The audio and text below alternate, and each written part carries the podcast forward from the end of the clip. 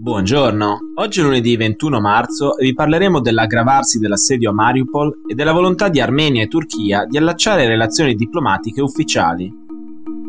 Questa è la nostra visione del mondo in quattro minuti.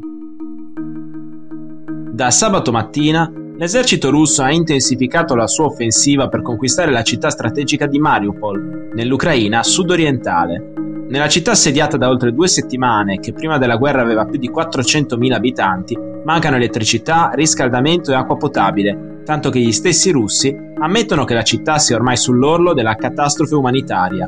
In questo scenario, domenica l'esercito russo ha superato parte delle difese esterne della città, portando i combattimenti nel centro di Mariupol. Lo stesso sindaco della città, Vadim Boichenko, ha dichiarato alla B B C che militari e volontari ucraini stanno facendo tutto ciò che possono per resistere all'attacco, ma che le forze del nemico sono più grandi delle nostre.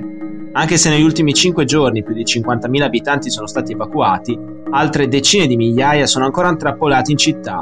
Ieri sera l'esercito russo ha proposto la resa alle forze che difendono Mariupol, chiedendo loro di deporre le armi e lasciare la città.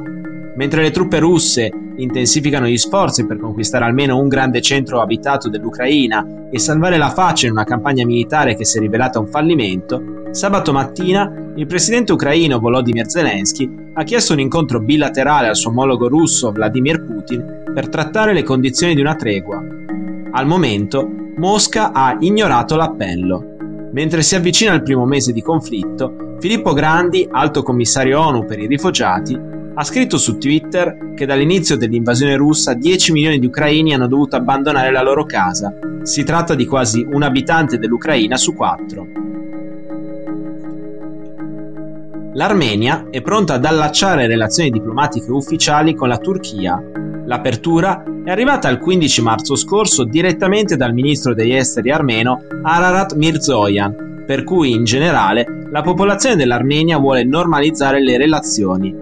La dichiarazione rilasciata all'agenzia di stampa turca Anadolu segue l'incontro definito storico tra il ministro degli esteri armeno e il suo omologo turco Mevlüt Cavusoglu.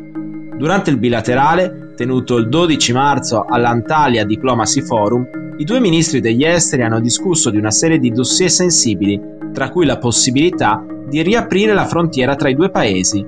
Si tratta di un passo importante, dopo quello del dicembre duemilaventuno, che ha visto Turchia e Armenia nominare inviati speciali per instaurare relazioni diplomatiche. A livello ufficiale, infatti, Ankara e Yerevan non hanno rapporti diplomatici, per motivi storici e geopolitici.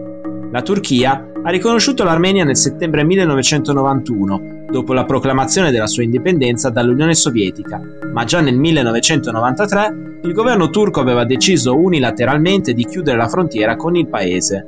La diffidenza tra i due stati è reciproca e affonda le sue radici nel genocidio degli armeni durante la Prima Guerra Mondiale, una politica di deportazioni, violenze e umiliazioni in tutto l'impero ottomano che tra il millenovecentoquindici e il millenovecentosedici ha causato quasi un milione e mezzo di morti.